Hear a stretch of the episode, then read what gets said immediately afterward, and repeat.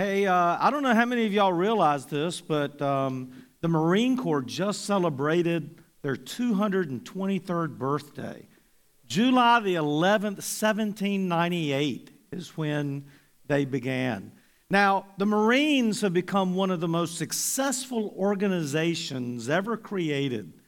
What makes them so successful? Now, I'm not trying to trash on any of the other armed forces. We, we celebrate you all. But what is it about the Marines? Maybe part of it is their motto, which comes from maybe one of the most well known Latin phrases in America, Semper Fidelis. And Semper Fidelis is on the Marine Corps logo here, and it means always faithful always loyal. Now, that motto was adopted in 1883 by the Marine Corps. Now, inherent in that motto is a commitment to be loyal to the mission and faithful to one another. It embodies the commitment and responsibility to serve. And every Marine I've ever known, and there are no former Marines, I understand, uh, has maintained that commitment regardless of how long they've been in civilian life. I talked to a few of our Marines from Christchurch, and you know, just sort of to ask them, what, what do you feel that motto means? I talked to Rico Crawford, who just uh, more recently retired from the Marine Corps as a sergeant major. Um, he said it stands for living in an honorable way, being trustworthy. Marines count on each other. They have to know that the other Marine is going to do his job and that you're going to do your job and you're there for each other. It translates into all other areas of life. Mark Clark shared how this motto means integrity being honest and trustworthy, loyalty to God, to country, and to Corps in that order. Chaplain Jamin Bailey shared that a Marine always lives and conducts themselves with honor, courage, and commitment. Whether in uniform or not, at home or traveling, no matter the setting, the struggle, or the temptation, a Marine lives according to that creed and those values. Now, I would say that that loyalty and that commitment is worthy of our respect and honor, wouldn't you? I mean, uh, th- those are wonderful sentiments. We know that every Marine doesn't necessarily live up to that, but that is what we strive for. It is a code of conduct that is worthy of our admiration, but also worthy of our duplication. Just imagine if everyone lived by that same standard, wouldn't the world be a better place if we all lived by that motto? The Marine Corps isn't the first to discover the value of fidelity and allegiance. Long before the Marine Corps ever existed, God called the followers of Jesus to the same standard. And it's hard to live by that standard, isn't it? There are so many things that are tugging at our allegiances, and it costs something to be loyal. It may even cost our life. So, this kind of loyalty can be very difficult. Now, as we continue our series, A Beginner's Guide to Greatness, the young biographer Mark quoted Jesus and from that quote, we gain a better understanding of what it means to live by faith. And our big idea for the day is this that faith in Jesus means we have a loyalty and allegiance to Jesus. So, every one of us should be asking ourselves Am I a loyal follower of Jesus Christ? Now, I'm not asking if you go to church. I'm not asking if you read your Bible. I'm not asking if you pray. I'm not even asking if you believe in Jesus. Being a follower of Jesus is more than merely believing in Jesus. Yes, we believe, but faith requires much more. It is one thing to believe in Jesus, but Jesus wants loyalty as much as he wants belief. So when we think of faith, faith is belief plus. Now, in some folks' minds, faith equals belief. They think uh, that if they believe in Jesus, they can claim to be people of faith. However, we know faith incorporates much more than belief. In James 2:19 we read you believe that there is one God. Good, even the demons believe that and shudder. There can be a recognition of who Jesus is without putting our faith in Jesus. The demons prove that. They recognize who he is, they believe who he is, but they don't follow him. In our world, belief is often reduced to a rational recognition of a set of facts. In this case, when we think about Jesus, we think about someone who is the embodiment of God. He died on a cross, he was buried for three days, and then rose from the dead to eternal life. I would imagine that every person in this room or watching on Facebook Live believes that this is true. And you know what? The demons believe this is true too. They know it is true. Maybe they know it even better than we do. Simply recognizing these facts and even being able to repeat them doesn't necessarily create the transformation in a person's life that real, true faith does. I find that others in our culture want faith to be primarily an experience. They're willing to believe in or have faith in what they have seen or felt throughout their own life. This is what might be called an existentialism. Faith equals personal experience. But I want to suggest to you that biblical faith is much more than a rational or experiential belief. You know, logic can carry you just so far spiritually before you run up against a God who isn't limited to our intellect and imagination. God is far beyond what we can rationally imagine. Experience isn't a very good God because it's fleeting and it's inaccurate. What we feel one moment may not be what we feel in another moment. We can't rely on a faith based on merely experience. But Jesus reminds us in Mark 1:15, the time promised by God has come at last, he announced. The kingdom of God is near. Repent of your sins and believe the good news.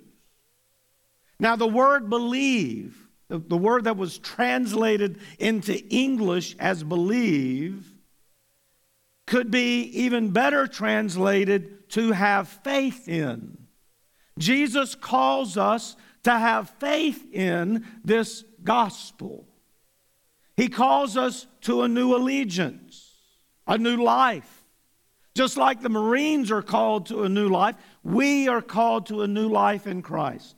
It's a call uh, like being transformed, to turn around, to turn away from sin, repentance. This is what Jesus is calling for. In Romans 12, 2, you remember that passage. Do not be do not conform to the pattern of this world, but be transformed by the renewing of your mind. Then you will be able to test and approve what God's will is, his good, pleasing, and perfect will. This is a description of faith. Jesus is calling us to a transforming faith, a faith that changes us from the inside out. In 2 Corinthians 3:18, we read, "And we all who with unveiled faces co- contemplate the Lord's glory are being transformed into his image with ever increasing glory which comes from the Lord who is the Spirit." So friends, a real faith is a transforming faith.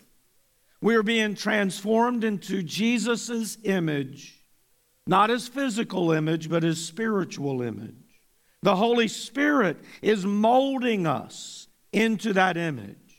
And that means that our faith, uh, we, we will gain a new commitment to a new leader.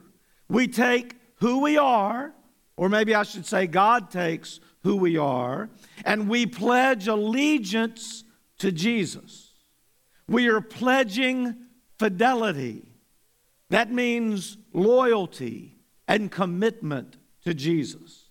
Just like all military recruits, whether they're Marines or not, whatever armed forces they serve in, they take an oath to be faithful to the Constitution of the United States. And elected officials are supposed to take that oath as well. We make a public commitment as Christians to be faithful to Jesus Christ. A young man goes in, let's say, to the Marine Corps. He's a young 18, 19 year old, and he's transformed into a warrior as the Marines transform him. He pledges his allegiance to his country and he commits to lay down his life, if necessary, to protect it. And friends, as Christians, when we accept Jesus as our Lord and Savior, when we declare our faith in Him, we are pledging our fidelity, our loyalty to Christ, to lay down our life if necessary. So, faith is belief plus, and let's add a word to that, plus trust. It means we totally trust Jesus. We believe in him and we trust that he is able to do what he says he will do. In Luke, we read the story about a Roman officer who had this amazing faith. Uh, in Luke chapter 7, we begin reading in verse 1. When Jesus had finished saying all this to the people who were listening, he entered Capernaum. There, a centurion's servant, whom his master valued highly, was sick and about to die. The centurion heard of Jesus and sent some elders of the Jews to him, asking him to come and heal his servant. When they came to Jesus, they pleaded earnestly with him the man deserves to have you do this because he loves our nation and has built our synagogue. Now, I want you to think about the context. This is truly an amazing story. Here you have a Roman commander who actually cares about his servant. And not only that, but he is a Gentile soldier who is asking for Jesus to come help his servant. Now, this was crossing so many lines, culturally and socially and politically. And the commentary about this commander is really startling. He was a Roman soldier who actually cared about the Jewish people. Now, that was unheard of. This man even helped the Jewish community build a synagogue. Think about that. It goes even further when the spiritual nature of this event is uncovered. In Luke 7, we read in verse 6 So Jesus went with them. He was not far from the house when the centurion sent friends to say to him, Lord, don't trouble yourself for I do not deserve to have you come under my roof. That's why I did not even consider myself worthy to come to you. But say the word, and my servant will be healed. For I myself am a man under authority, with soldiers under me. I tell this one, go, and he goes, and that one, come, and he comes. I say to my servant, do this, and he does it. Now, I want you to think about this Roman commander who had such a great faith in Jesus that he trusted that if Jesus just gave the command, wherever he was, his servant would be healed.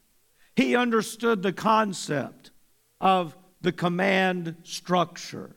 He accepted Jesus' authority and power, and he trusted that if Jesus just said the word, his servant would be healed.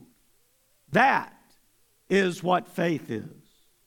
Faith is belief plus trust. It is it prompted Jesus to say something unbelievable about this man in verse 9 of Luke 7. When Jesus heard this, he was amazed at him. And turning to the crowd following him, he said, I tell you, I have not found such great faith even in Israel. Wow! Here's a Roman commander, a military man who had more faith than even the Jewish religious leaders had. They were God's people, he was a Gentile. Now, what do we make of a statement like that? What does faith like this look like in our own life? What do we even mean when we talk about faith? Friends, I hope when we are asked to believe in Jesus or have faith in the gospel, that we will do that. What do you do with that? Just agree on some statement about Jesus? Well, yes, that's true. I believe. No, it's more than that. The modern Marine Corps motto and the example of the Roman centurion point us in the right direction. Faith is belief plus trust, but it's also belief plus fidelity. Now, what does fidelity mean? Faithfulness to a person, a cause, or belief demonstrated by continuing loyalty and support. Newsweek uh, magazine back in 1990 ran an article titled Letters in the Sand. It was a compilation of letters written by military personnel to family and friends in the United States during the Gulf War. One was written by Marine Corps uh, Prest, uh, Corporal Preston Coffer. He told a friend, We're talking about Marines, not the Boy Scouts. We all joined the service knowing full well what might be expected of us. And he signed off with the motto, Semper Fi. Now, that's not to put down the Boy Scouts, but it's to say there is a greater expectation of loyalty and commitment. Scripture teaches us that faith requires that same kind of loyalty to Jesus. In 1 Corinthians 4 2, we read, Now it is required that those who have been given a trust must prove faithful. When you claim to have faith, you're making the claim that you are faithful. In his latest book, The Search for Common Good, Jake Meador writes Love also must be faithful because when we love, we do not simply will the person's good a single time and then stop. We see this in marriage and parenting, of course, but friendship should be faithful as well. In the aftermath of my father's injury, one of the qualities of we most appreciated in many of my parents' friends was their fidelity. One woman from the church is still mowing their yard once a week over three years after dad's injury. We could depend on them not simply on the day of the injury, but a month later, a year later, three years later. So, fidelity is that quality of loyalty. When you have faith, you keep the faith. Think about the things that we keep faith with or to whom we keep loyalty to. I mean, we say that we're faithful to Jesus, But in times that are difficult, do we maintain that faith? We say we are members or faithful to a church, but in times that become difficult, do we remain faithful and loyal to that church? What the Bible describes as faith in Christ means we have that loyalty to Him. We will die before we deny our faith. We don't quit on Jesus because He never quits on us.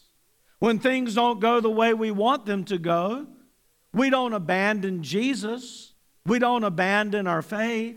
We don't abandon our church. When the culture makes it difficult, we don't deny our faith. Someone shared this story. It was actually shared anonymously, and maybe you will understand why as we read through it.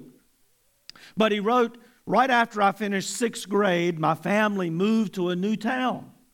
As I started junior high that fall, I suddenly found myself in a school I didn't know, in a town I didn't know, with people I didn't know. I felt very lonely. Nobody knew me, and nobody wanted to talk to me. Each day I would walk home alone, wondering, is there a friend here for me? Then one day, a kid named Earl invited me to his house after school. I jumped at it. Earl was kind of like the other kids. Um, but he had shiny hair, which means he wasn't particularly concerned about personal hygiene. Okay. Near his house was a parking lot where the electric company parked its trucks and heavy equipment. Earl knew how to sneak in there, and we clambered all over the big rigs and the augers and had a lot of fun. Earl and I began to build a friendship. After a couple of months of sizing up this seventh grade classroom, I made an important realization. The kids who seemed to be the most popular, the kids who were really good at sports, the kids who had the best clothes, the kids whom the girls whispered about and blushed over were not Earl. They were two guys, Mike and Eddie. So when Mike and Eddie finally invited me over to their house, I was exhilarated. This was my ticket to the big time. But I had one problem. Wherever Mike and Eddie were, Earl was not. And wherever Earl was, Mike and Eddie were not. And if I was going to hang out with Mike and Eddie, I could not be seen with Earl. I knew it. So I made a decision. I went over to Mike and Eddie's houses and I struck up a friendship with them. And I became in with those popular kids. And when Earl called me, I kept putting him off by saying, I'm uh, kind of busy. All those years since that time, there's still a shame around that betrayal. Because the truth is, I betrayed Earl. I handed him another rejection in his life when he'd probably had so many. But I wanted something. I wanted that in. I wanted that popularity. If I had to hurt him, I would do it. And that is the essence of betrayal. I'm willing to hurt you to get something for myself. You know, friends, sometimes we treat Jesus the same way. We are faithful to Jesus so long as we can still have the world too. But if choosing Jesus means giving up that worldly stuff, that lifestyle, or the friend that's dragging me away, unfortunately for many who claim to have faith, they cut the ties with Jesus. Faith means loyalty, friends. And one more thing faith is belief plus action. Now, this may be an oxymoron. I'm not exactly sure. I don't know how many different types of morons there are. But uh, uh, if faith is not active, it isn't faith at all. Think about that. If faith isn't active, then there is no faith. James 2 17 and 18 remind us of this truth. So you see, faith by itself isn't enough unless it produces good deeds. It is dead and useless. Now, someone may argue some people have faith, others have good deeds. But I say, how can you show me your faith if you don't have good deeds? I'll show you my faith by my good deeds. Now, he's not saying we're saved by our good deeds, but what he's saying is that our good deeds are a reflection of the faith that we have. And if there aren't any good deeds, then that's a reflection of the faith we don't have. We've been talking about some core elements if we're going to be successful in our Christian life over the last few weeks. Our battle isn't against flesh and blood, it is spiritual. Our message is the gospel, the good news of Jesus Christ. Our mission is to go out into all the world and make disciples for Jesus, who will then live that mission themselves.